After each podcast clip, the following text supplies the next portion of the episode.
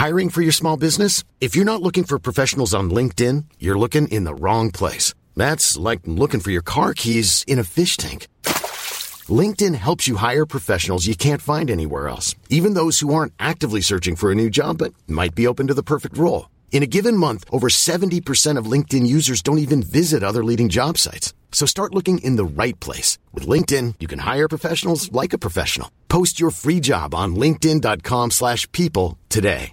Many of us have those stubborn pounds that seem impossible to lose, no matter how good we eat or how hard we work out. My solution is PlushCare.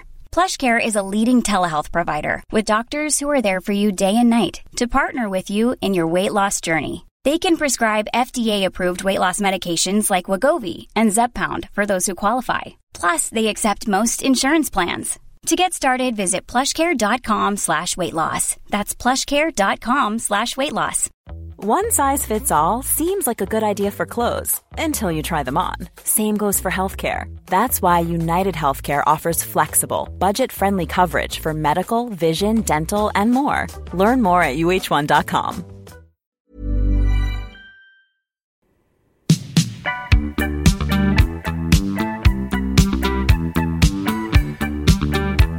Welcome to the Capital Club podcast. This episode is brought to you by Excelsior Capital, an investment platform focused on democratizing private equity by providing individuals access to direct opportunities.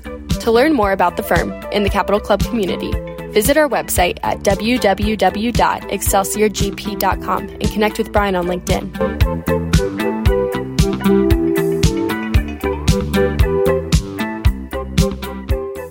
Hello and welcome back to the Capital Club podcast. Today's episode is a little bit different than normal. I've got a co-host with me today, riding shotgun, Jarrod Arnold. Jarrod is our COO and has expertise in today's subject matter of 1031 transactions. So I'm glad that he could join me. Jarrod, thanks for being here. Thanks for having me, Brian. And also this morning, we've got Ricky Novak. Ricky is the co-founder of the Strategic Group. He has spent his career working at the intersection of real estate, tax, and private equity. He works directly with high net worth investors and family offices, and he is the trusted advisor to these clients. His expertise focuses on real estate, private equity, tax deferred 1031 exchanges, Delaware statutory trusts, DSTs, tax deferred opportunity zone funds, and numerous federal and state sponsored tax mitigation strategies. Ricky, thanks so much for joining us today. Yeah, happy to be here. Thanks for having me. So a lot in the news recently. We're recording this in September of 2022 about, you know, potential tax changes. 1031 is always kind of on the chopping block. It seems like every year when the legislature goes about thinking through tax changes, but bigger picture, you know, our investors are all taxable entities, right? High net worth individuals, family offices, or RIAs, multifamily offices that represent those clients as opposed to institutional investors, which are non-taxable entities many times. Ricky, could you maybe just give a little bit of, of background on you professionally? And that helps inform kind of the, the investment thesis and the strategies you work with, because a lot of folks, the way they think about it, real estate investing is from a after tax net of fees perspective. Yeah, no, happy to do it. You know, it's kind of an interesting uh, route to get to the world that I live in today you know, as a law school student uh, heading out uh, from school, uh, never went to work for a law firm. Actually worked for big accounting firms, so Arthur Andersen and Deloitte, and so focused on a lot of very kind of high level tax related strategies. You know, most of which impacted high net worth individuals and family offices, and many that were specific to real estate. So it's something I've looked at for for my entire career. And, you know, the, the, challenge that we all face is that the government continues to do away with a lot of these strategies. It's interesting to see, you know, the world we live in today. It's the dichotomy of what programs exist that maybe have some social good to them, but let's weigh that against, you know, kind of, you know, wealthy families getting big tax breaks. And, and so we're seeing a lot more scrutiny on what are these programs? How do they work? Who's getting the benefit and is there a true social good or can we identify a societal positive that is coming out of these programs and is the government getting bang for its buck? So you're right. Continually we're seeing attacks on these programs, And so every year, 1031 is one of those areas where if there's tax law change being discussed, 1031 tends to at least be uh, at minimal whispered in those conversations. And bear with me, I'm also a, a, recovering attorney like you, and I got a C in basic federal income tax. So that's why I have Jarrod on this episode with me because it's a pretty ugly scene from that perspective. But what I often say to people is, you know, don't fight the Fed is a common strategy for investments. But when you're talking about after tax returns, don't fight the IRS is also a big one, right? And that IRS code is a set of incentives and disincentives to encourage or discourage certain behavior. So from that lens, could you maybe talk through kind of the, the basics of 1031 and from an investment thesis perspective and strategy perspective, why deferring taxes is such a powerful tool for individuals and families? Sure. You know, when you look at it, the good news is while there are plenty of strategies out there that have, you know, higher degrees of risk, 1031 happens to be a strategy that really has minimal risk. It's been around in the code for quite some time. You know, the, the code and the treasury regs are, are very detailed on this matter. And there's a good bit of case law out there on 1031 related issues. So as a strategy, when taxpayers look at 1031, it's not something where they're stepping out on the ledge and being aggressive in their tax planning. Now, within 1031, based on the facts and circumstances of their individual situation, there can always be less or more risk depending on the facts and circumstances. So even though the strategy itself is not a strategy that is viewed as aggressive, certainly you could have fact patterns that could make it more aggressive. So those are things you need to think about. And we always tell our clients, you know, we're as a qualified intermediary, we're there to help facilitate their 1031 exchange, but we're there to be a kind of a, a, a sounding board, if you will, that can give guidance to their CPA, their tax attorney, their wealth advisor, so they can make informed decisions. The rules on 1031 pretty straightforward. If you own a property, meaning real property, you own a property that has been either held as an investment or used in a trade or business, you have the ability to sell that asset and execute an exchange into one or more replacement assets. And if you do everything properly, you're deferring your tax liability. Now, there are a lot of rules that are surround, surrounding this transaction, right? You have to involve a firm that, like ours, is a qualified intermediary that will help facilitate that with your closing attorney or title company that's handling the closing. From the day of closing, you have 45 days to identify what you have targeted to purchase. And you can, the rule of thumb is up to three properties of any value. And then you have a total of 180 days, meaning the 180 is inclusive of that 45 day ID window in which to actually close on these properties, you know, one or more of those properties you identified. So again, if you do everything properly, you're deferring your tax liability. And the reason that is a powerful tool is you're taking dollars that would have gone to pay federal and state taxes, right? If you're in a state that has a state income tax, you're deferring paying the, those tax dollars and you're taking those dollars and rolling them into a new investment. And therefore, you know, arguably you're investing more dollars and those dollars have a greater ability to grow over time. So, you know, it's as easy as saying, you know, would you rather have $75 to go invest in real estate or would you rather have $100? What would your preference be? And for most people, they'd rather have more capital. So a 1031 is a great way to accomplish this. And it can also be a long-term planning strategy.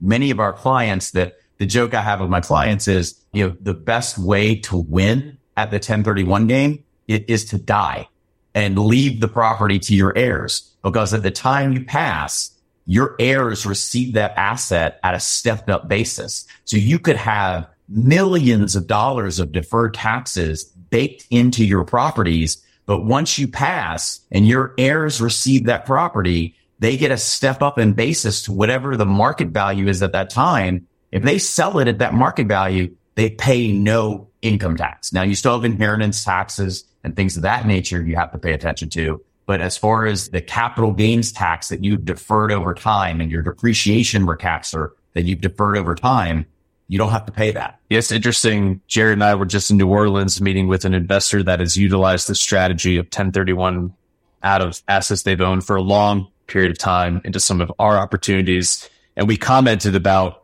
QIs and, and how they work. Jarrod, do you want to maybe talk through kind of the, the players who were involved in this and why getting the right QI matters? Yeah, certainly. You know, uh, there's a lot of QIs out there. You know, some go about it the right way, some maybe uh, cut some corners. And, and, we've had experience with with multiple different QIs over the last couple of years, and it makes a, a big difference. Um, you want someone who's going to have um, you know their ducks in a row, is looking out for your best interest, and is going to you know kind of show you the right way to go about things. Yeah, I would say be be wary of a QI that will cut corners because if they're willing to do it for you, it means they're probably doing it for others. And in the event that that QI gets audited by the IRS, there is actually precedent where the IRS has come in and said, look, you're not acting as this independent third party intermediary. You're kind of just doing whatever your clients want. We're going to disallow all of the 1031 exchanges you've been involved in. So, you know, pick your QI carefully because the one that's just going to do whatever you want might be the one that ultimately gets you in some serious hot water down the road. So it, it definitely be careful with that. So yeah. let's, let's take that the next step and talk about kind of if you are an investor, if you are an owner of real assets, you're interested in doing a 1031 transaction. And I want to ask this for both of you. So Ricky, from your perspective, what questions should a property owner ask a qualified intermediary and what are red flags? And then Jarrod, from your perspective, if you could follow on to Ricky's comments, when we're talking to QIs as a sponsor, what do you like to see? What are questions that you ask? What do you think are best practices? We'll start with Ricky and then move on to Jarrod. Sure. So I think there's a couple of things to focus on. One, you know, figure out how sophisticated your QI is. You know, there, there are some of these QIs are, are just big banks, big title companies. Others are very small mom and pop. You want a QI that is knowledgeable and that can truly give you information and help you make decisions you know, the IRS says that the QI can't be your advisor, but the fallacy of that comment is the QI is generally, or at least should be the most knowledgeable party on 1031 exchanges when they're at the table. So make sure the person knows what the heck they're talking about and really is an expert in this area of very technical tax law. The other thing is, you know, make sure they've got the right insurance, that they've got the right bonding in place, you know, things like fidelity crime bonds back in, you know, the, the recession we all went through in 2008, kind of through 2010. There were a lot of intermediaries that went bankrupt because they were just doing very inappropriate things with client money. Ask for your QI. Where are my funds being held? What is going on with my funds? While the taxpayer cannot have any direct or indirect control over the money, you kind of want a QI that is willing to tie their own hands meaning that in the legal documents you sign with your intermediary, it is clear as to what they are or are not able to do with your money while they hold it. So those are definitely some things to talk about. The other is, you know, do you have a dedicated person at the QI or do you just call into a call desk and it's a bunch of random people where someone's got to look up your file, figure out who you are, figure out what's going on with your exchange? Or do you have a dedicated exchange advisor that is working with from start to finish? Those are all things that I would ask. Yeah. And to piggyback off that, Brian, you know, it's one of my pet peeves against all third party providers is having multiple people that you're conversing with. So I think that's a, a big one. Um, but from my perspective, you know, I'm not the one making the, or we are not the one making the choice of which QI to go with. But from that regard, you know, you can certainly tell which ones are knowledgeable and which ones have a certain level of sophistication when just kind of, you know, talking with these QIs. And I think that's important because, you know, whereas we don't say, Hey, use this QI or anything of that nature, we certainly have investors come to us that have heard about 1031 exchanges, but they don't know where to start. And so that's, you know, the ones that we like to work with, the ones that show that level of sophistication and knowledge. That's the direction that we're going to kind of push those investors to. So along those lines, Ricky, you reeled off a, a number of participants in these transactions. If you're at the kitchen table and you're an owner thinking about pursuing a 1031, what is the timeline, you know, in terms of how they should think about pre-sale? And then who are the other folks that should be around the kitchen table for them as their advisors, as their third parties, the vendors? There's a lot of people involved. And so what does that process look like best practice wise, in your opinion? Yeah, I think it's a great question. You know, it's really important to make sure that everyone who is on your team that might need to know what you're thinking about doing is involved in conversations, right? What I generally find is, you know, the CPA is always the most important person generally to be part of the conversation. And the CPA may say, Hey, we have a whole bunch of losses this year. We don't need to do a 1031 exchange. Just, you know, let's, let's sell this property and use the losses to offset. So that certainly could be something you would hear them say, or they may have additional information or knowledge that would impact you know, what exactly you may do in your 1031, right? They may say, you know, we should do a partial exchange based on some other issues that we're dealing with. So CPA always should be at the table. Other parties that may need to be involved in the conversation to some degree. If you work with a third party tax attorney or real estate attorney, you know, they may want to be involved. If you're working with real estate professionals, like a real estate broker, they may need to be involved. A wealth advisor. These are all people that probably should have working knowledge of what it is you're contemplating doing. And then, of course, you know, as far as, you know, the timing on this, you know, we always tell our clients, get us as the QI, get us involved early because there are many different planning strategies that can be implemented on a 1031. But if you wait until three days before closing, you may find that there were steps that could have been taken that could have mitigated some risks that exist in your fact pattern that now you have no option but to just live with the fact pattern as it is. So earlier is always better because it allows people to be proactive, not reactive.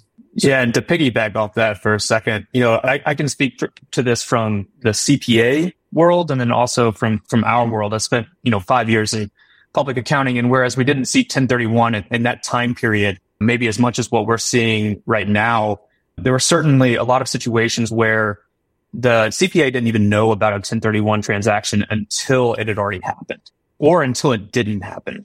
So having that CPA involved, if you're even thinking about, you know, selling a piece of real estate, it's just, you know, get all parties involved, have that conversation early, make sure you understand the implications of what could or could not happen because it's, you know, real life complications and it can certainly have an impact on, you know, what you do going forward. And, and then from the Excelsior standpoint of, of getting us involved early on, it just helps us to, to, you know, have an idea of what you're trying to solve for. If you've already had that, that conversation with your CPA and with your tax attorney, with your QI, we can come in and just kind of guide you based on where, you know, what goal you want to accomplish and really assist in that manner. So you know, we've seen a huge uptick in interest from our investor base on pursuing these 1031 transactions over the last, I'd say 12, 18 months.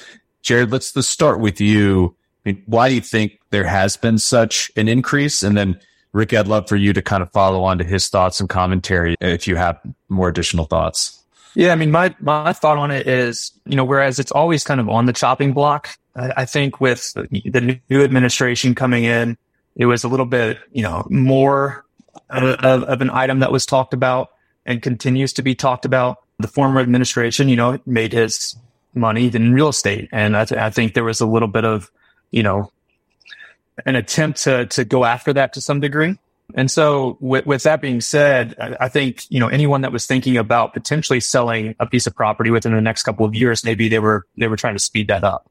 From our perspective, typically with 1031 investments, at least in my experience, you're talking about a single tenant, triple net uh, uh, opportunity. Those got very competitive.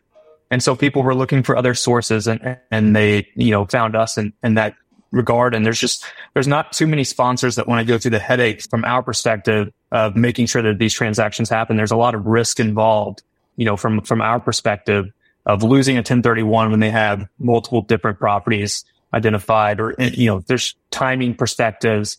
There's a whole host of, of issues that, that could arise. So, you know, there's, there's just not too many of us out there that are, are willing to take on that risk. Yeah, I would certainly echo the sentiment of, you know, with the change in administration, you know, while it was interesting that in 2018, you know, the Tax Cuts and Jobs Act went into place and, and one of the items that was in that act was eliminating 1031s on personal property, right? A lot of people don't know that there was a higher volume of 1031 done on personal property, predominantly rental car fleets, and trucking fleets. There's more 1031 in that space than actually in, real estate. And so the prior administration actually agreed to eliminate it on personal property, leaving real property. And then when the new administration came in, we saw, you know, the Biden administration do something that the Obama administration had done. And that was to want to either eliminate it 1031 or materially impact who and how it can be used on real estate. So I think we saw an uptick in volume based on that. The other thing that I really think we saw is coming out of the pandemic. I think people took a good hard look at where their money was invested and how it was impacted during the pandemic. So an example is we have seen a massive flight out of, you know, large urban core. So think, you know, uh, New York, think San Francisco, think Chicago. We've seen a good bit of people say, you know what? I'm going to sell my commercial investment in New York. I'm going to go buy a property out in the Hamptons or I'm going to go buy a property, you know, down on the coast of Florida because of, you know, and, and, and I'll put it in a rental program so it qualifies. But I saw some things that concerned me when the world shut down during the pandemic and now people are being a little reactionary to that. The flight into, you know, beach, mountain and like lake properties has been material. Yeah, I think that's a good point and something that I hadn't really thought of, Ricky, is you know, we focus on on the southeast and Texas. So Tennessee, Texas, Florida are kind of our main main targets. And, you know, that could be a, a good reason, Brian, of, of, you know, why we've seen the uptick is that we are focused on those geographical areas and, and something that I really hadn't thought about yet. Yeah. If the state stayed open for business, chances are the commercial real estate was faring much better than states that shut down. And we have seen a flight of capital based on, you know, kind of pandemic behavior. So great, great points. Want to learn more about investing in alternatives? Get started by joining the Capital Club, where you'll get exclusive access to alternative investment opportunities, premium content and education, and an affinity peer to peer network of industry professionals. You can sign up by going to our website at www.excelsiorgp.com. So deferring taxes, a good thing. Ricky, I, I'd love to maybe have you dig a little bit deeper. You kind of put out a fact pattern that works really well, right? In terms of not to be morbid, but a best case scenario is this super low basis asset that you've been able to defer taxes on for a long time. You pass away, heirs inherit, you get that stepped up basis. Could you maybe, for people that aren't CPAs or tax attorneys, kind of talk through what that looks like and where you've seen these 1031 transactions really do well and be successful for multi-generational families? Yeah, I'll give you an example of something that I've seen happen quite often. And that is, you know, there are a lot of families that have bought, you know, large land assets, right? Hunting plantations, uh, ranches, things of that nature. And the patriarch and matriarch have owned that property for a long period of time, very low basis, very high value currently.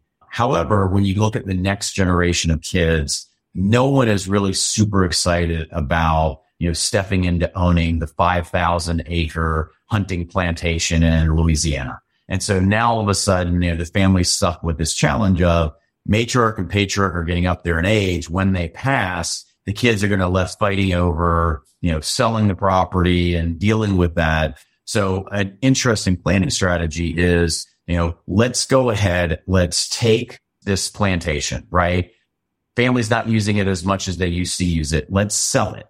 Let's do a 1031 exchange into a portfolio of income producing commercial assets. And let's focus. Let's say the property that you sell in Louisiana is worth $15 million. The family has three kids that will be the heirs when matriarch and patriarch pass away. So what the family does is they look to do an exchange. They sell the Louisiana hunting plantation.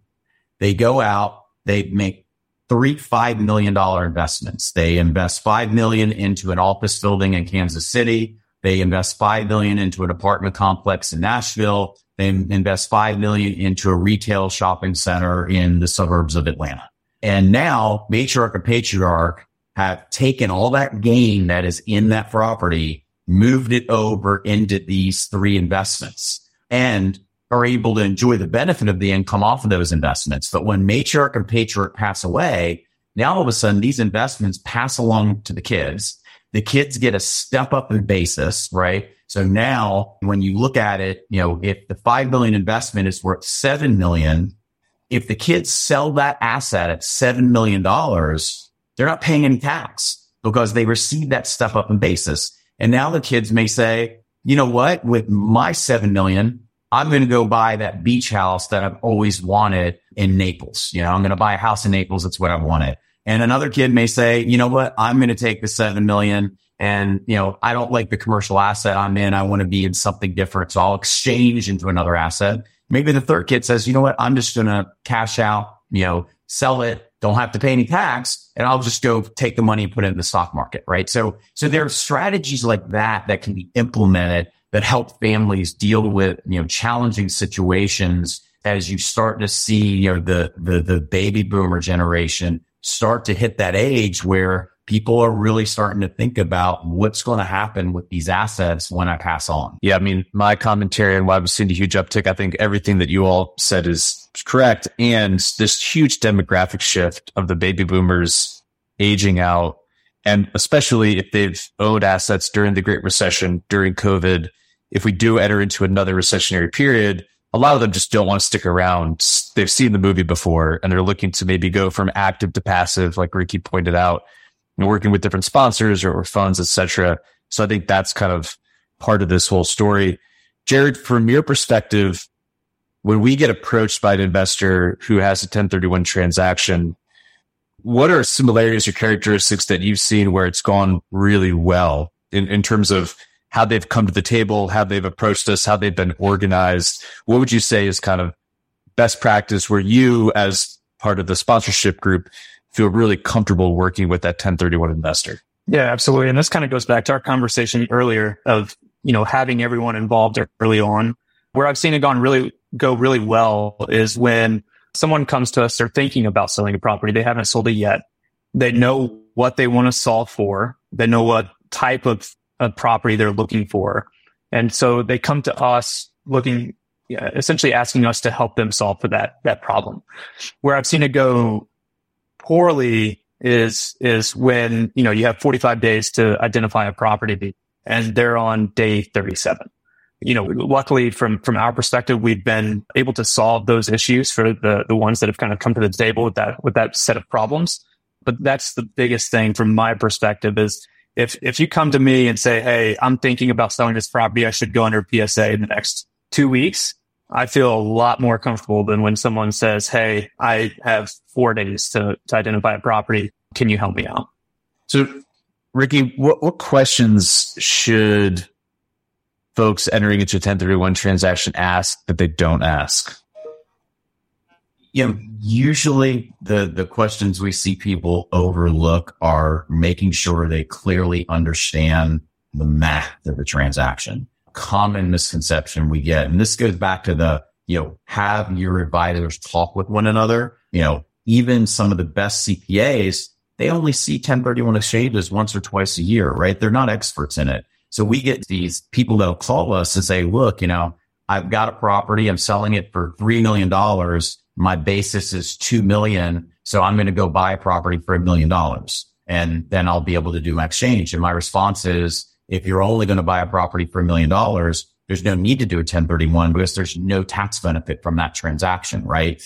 In a 1031 exchange, you have to first replace basis before you begin to eat into the gain, right? So in my example, if I have a basis of 2 million in a property and I'm selling it for three, it's not until I exceed purchasing replacement property that that is north of 2 million that I begin to get any tax benefit. Yet a lot of people just think they're only replacing the gain.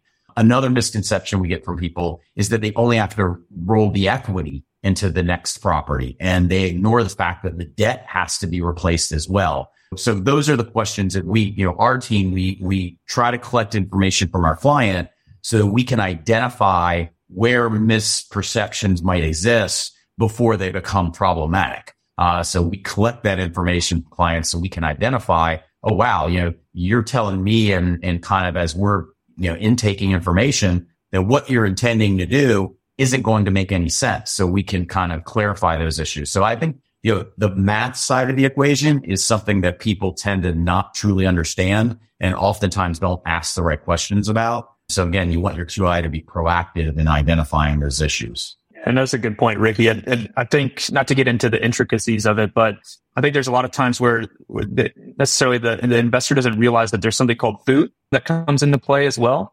And to make sure that you have a QI that obviously they, they understand it, but it's going to look out for your best interest there. Explain the importance of, of going through the settlement statement, realizing what's on there. That's, that's a huge factor as well.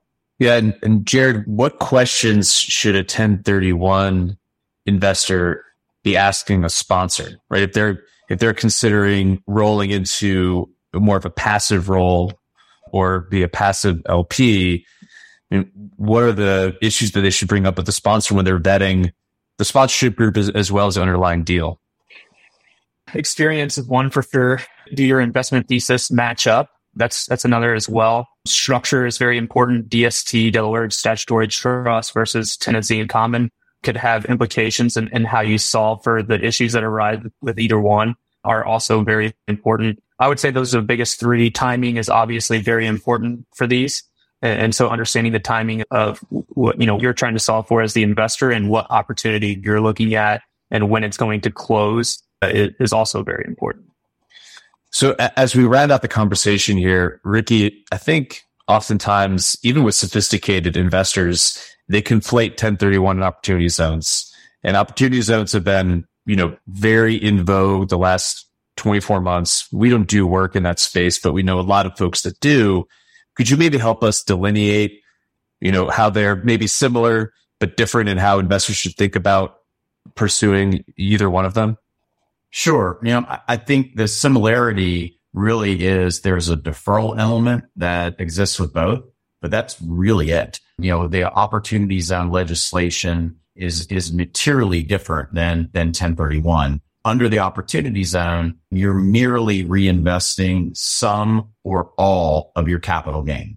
So if, you know, to make an example, if you have an asset you're selling for $5 million, your basis is 3 million, you have $2 million of built in gain, you know, you're only taking some or all of that 2 million and investing it. So number one, that's a material difference. Number two, in the opportunity zone legislation, you're investing into a fund.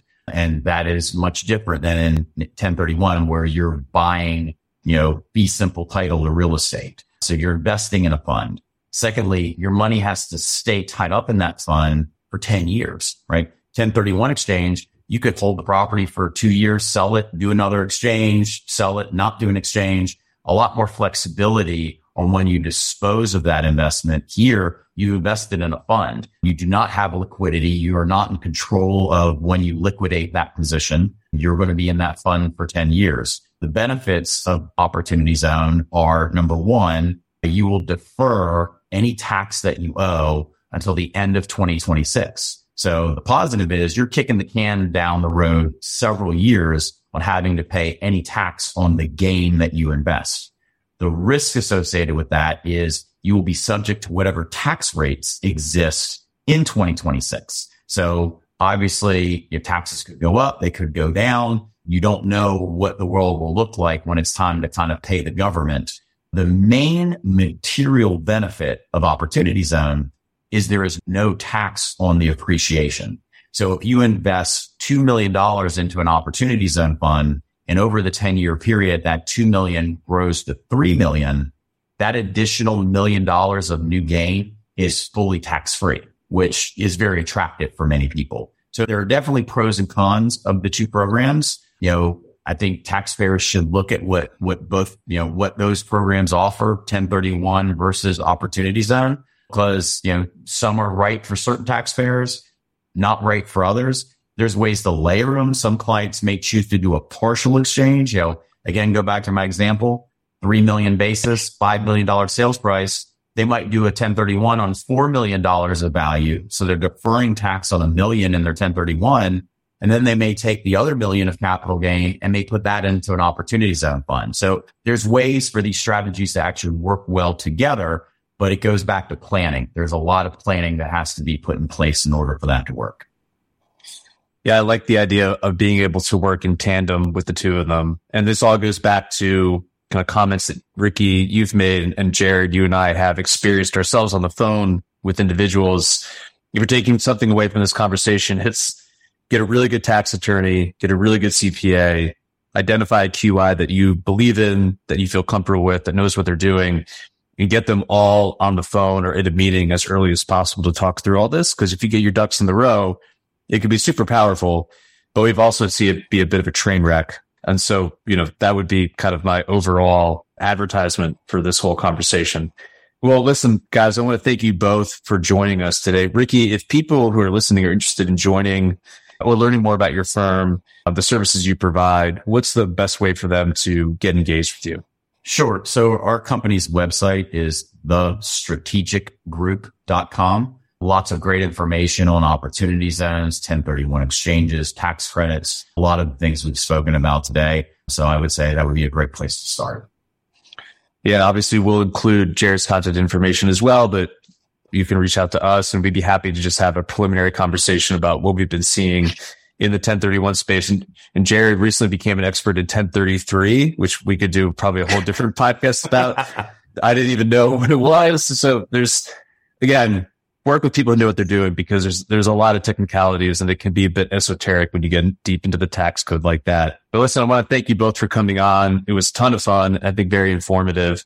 If you have questions, feel reach, feel free to reach out. We're always happy to be a resource. If you enjoyed what you heard from the episode, don't forget to leave us a review and make sure you subscribe to the podcast so you don't miss upcoming episodes. And we're going to do a quick lightning round. Ricky, what is the probability that 1031s exist in the next 12, 24 months? Uh, I'd say greater than 75%. Jarrod? Uh, I'd say it's certainly very high. It's a big part of our economy. And, you know, as we see a little bit more struggle than what we've seen in the last couple of years, I think it's very important to keep those sort of incentives out there. Okay. Thanks, guys. Enjoyed it. Take care. Thank you. Yeah, thank you. Thank you for joining us for today's episode of the Capital Club. If you enjoyed what you heard in this episode, please like, rate, or leave us a review, and stay tuned for our next episode coming soon.